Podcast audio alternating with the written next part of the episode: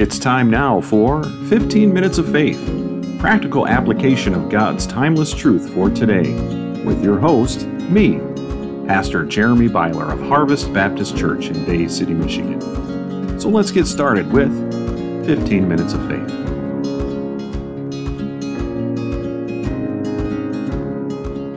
It's a sin filled, wicked world out there. Don't leave home without your sword. Thanks for joining us once again here today on 15 Minutes of Faith.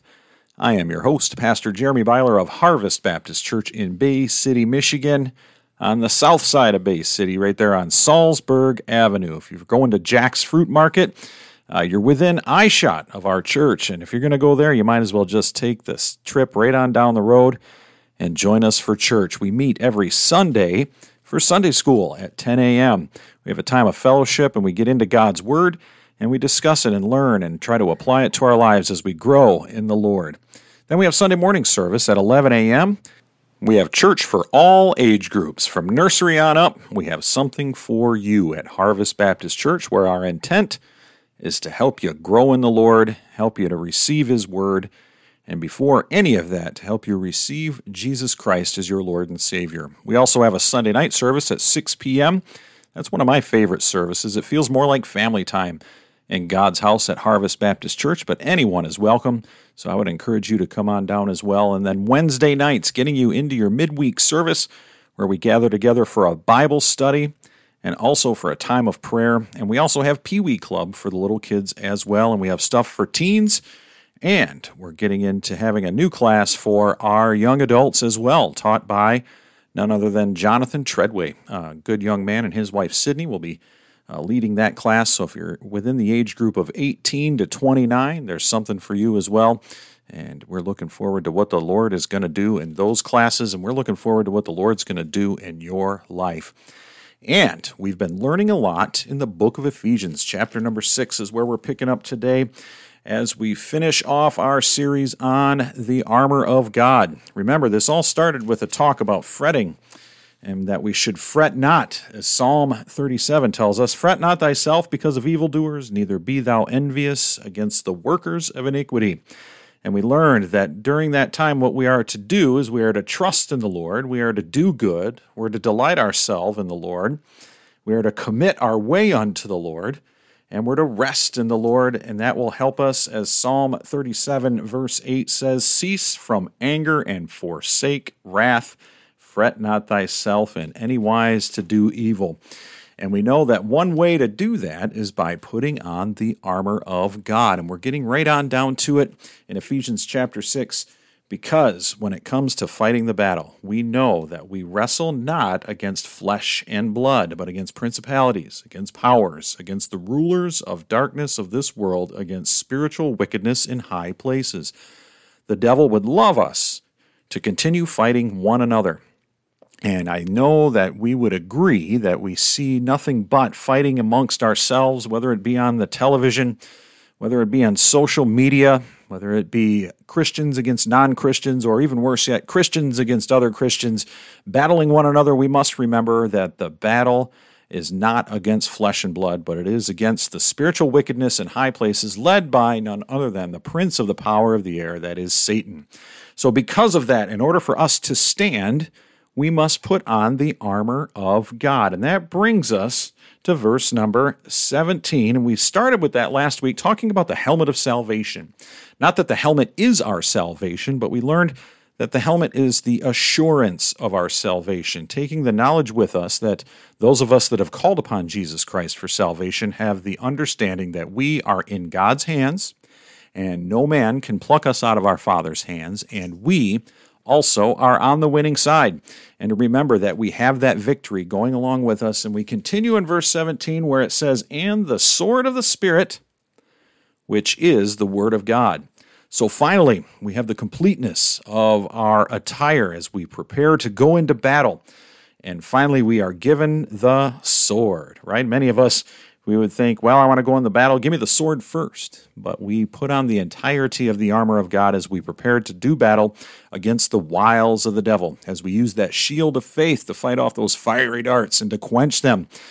But also, as we see, the sword is a magnificent weapon that we can use, and it's not just used as we cower in defense. That's one thing we need to remember with Christians being on the victory side. The battle's already been won. When Jesus said on the cross, It is finished, he meant it, and it is the truth.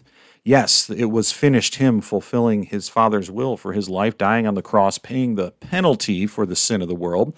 But it was also finished as he would die on the cross, he would be buried, as they do with dead men, and raise again the third day according to the Scriptures, finishing the fulfillment of the prophecy and continuing on, knowing that not only have we received forgiveness for the penalty of sin, but we've also received power against the power of sin.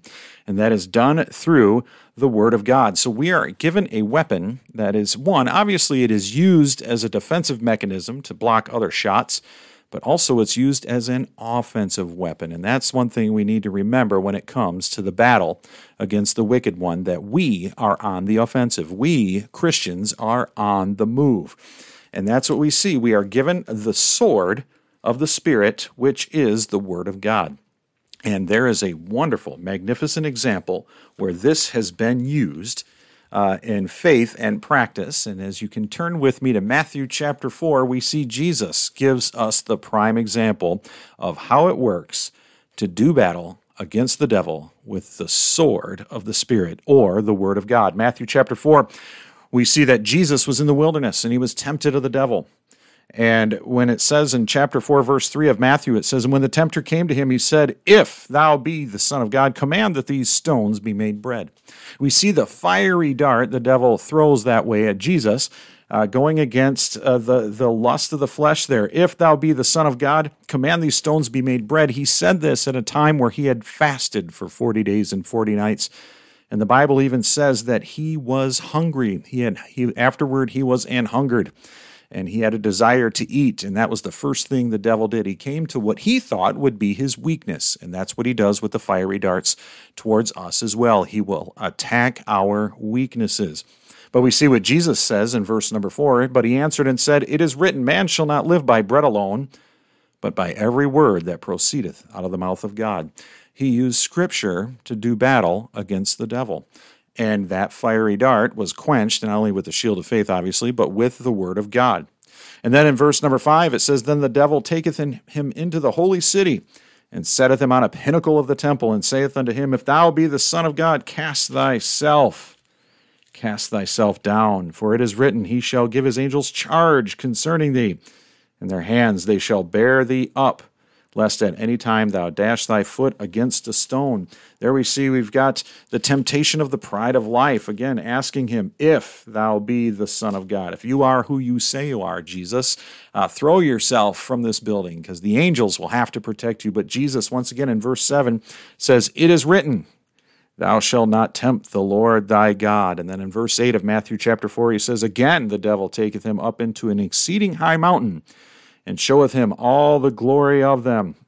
And we see there the lust of the eyes, and he saith unto him, All these things give I thee, if thou wilt fall down and worship me. And Jesus' response to that was in verse number 10 Then saith Jesus unto him, Get thee hence, Satan, for it is written, Thou shalt worship the Lord thy God, and him only shalt thou serve. And then at the end of that particular event in verse 11, it says, Then the devil leaveth him.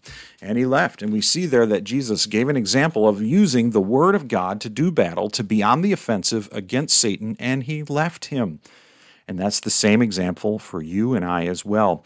See, there's a, a thing, a phenomenon in this world in which we live to where people will tell you that God's word is not sufficient, but it is.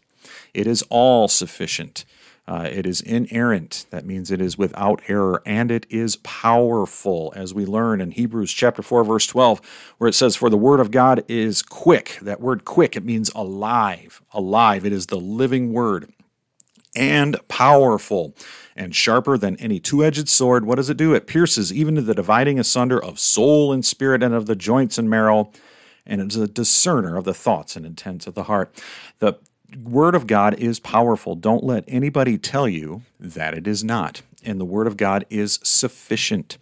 Uh, they'll say, well, in this day and age, the Bible was written. It's an archaic relic, written in days gone by. It's not applicable for today's day and age. That is a lie. The devil wants you to believe that lie. Imagine You're going into battle, and the devil, your enemy, looks and he sees the sword that you could have in your possession. Of course, he's going to say, Don't use that. It's not going to work. Don't use that. It's not an effective weapon. Actually, put that down and try to find something else to fight with.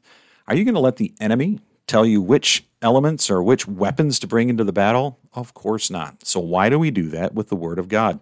People try to tell us that the Bible is not relevant, it is not helpful in today's day and age, but the Word of God says it is powerful, it is alive. Because we know in 2 Timothy chapter 3, it says, All scripture, all of it is given by what? By inspiration of God and it says that it is profitable for doctrine, for the things that we learn, for reproof, for the things that we do wrong, for correction, how to get them right, and for an instruction in righteousness, how to stay right with God. So not only is it an offensive weapon to fight off the attacks of the devil, but it helps us as well. Matthew chapter 24 verse 35 says, "Heaven and earth shall pass away, but my words shall not pass away." We know that the word of God is everlasting and that is something to be uh, at our disposal. And how do we do that? So, how does that apply in today's day and age? We say, well, the devil's not going to take us on a high mountain. The devil's not going to expect us to turn uh, stone into bread. The devil's not going to tell us to do this or do that. Jesus was just in the right place at the right time. No, that is our perfect example. Jesus Christ right there before us. And the only way to be able to use the Word of God at your disposal against the wiles of the devil is to be in the Word of God. You see, those of us that have called upon the Lord Jesus Christ for salvation have dwelling within us the Holy Spirit.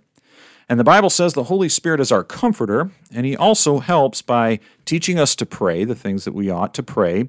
And also, He helps us remember Scripture. He brings things to our remembrance. But the thing of it is this you can't bring something to your remembrance if you have not first seen it.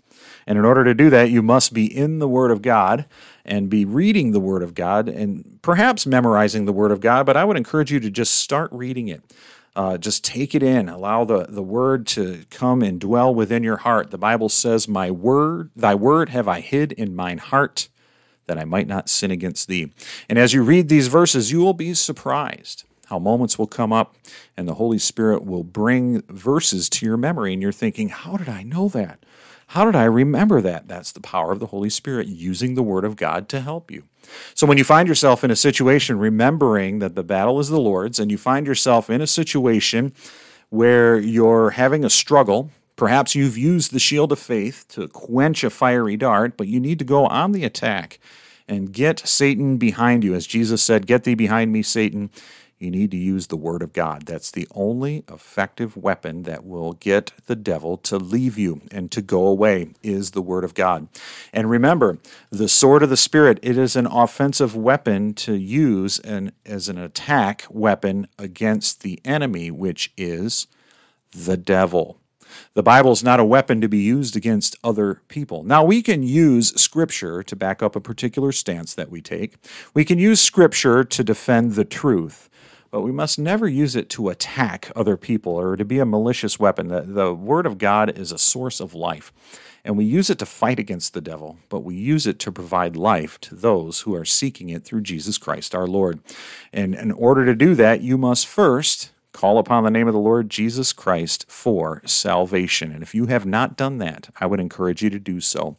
And one way you can find out more about that is by coming to Harvest Baptist Church on 710 Salzburg Avenue in Bay City, Michigan. And I would encourage you to come. And when you do come, come on in and say, Pastor Beieler, I listen to you on 15 Minutes of Faith. And if you do that, I will give you a gift. I promise you.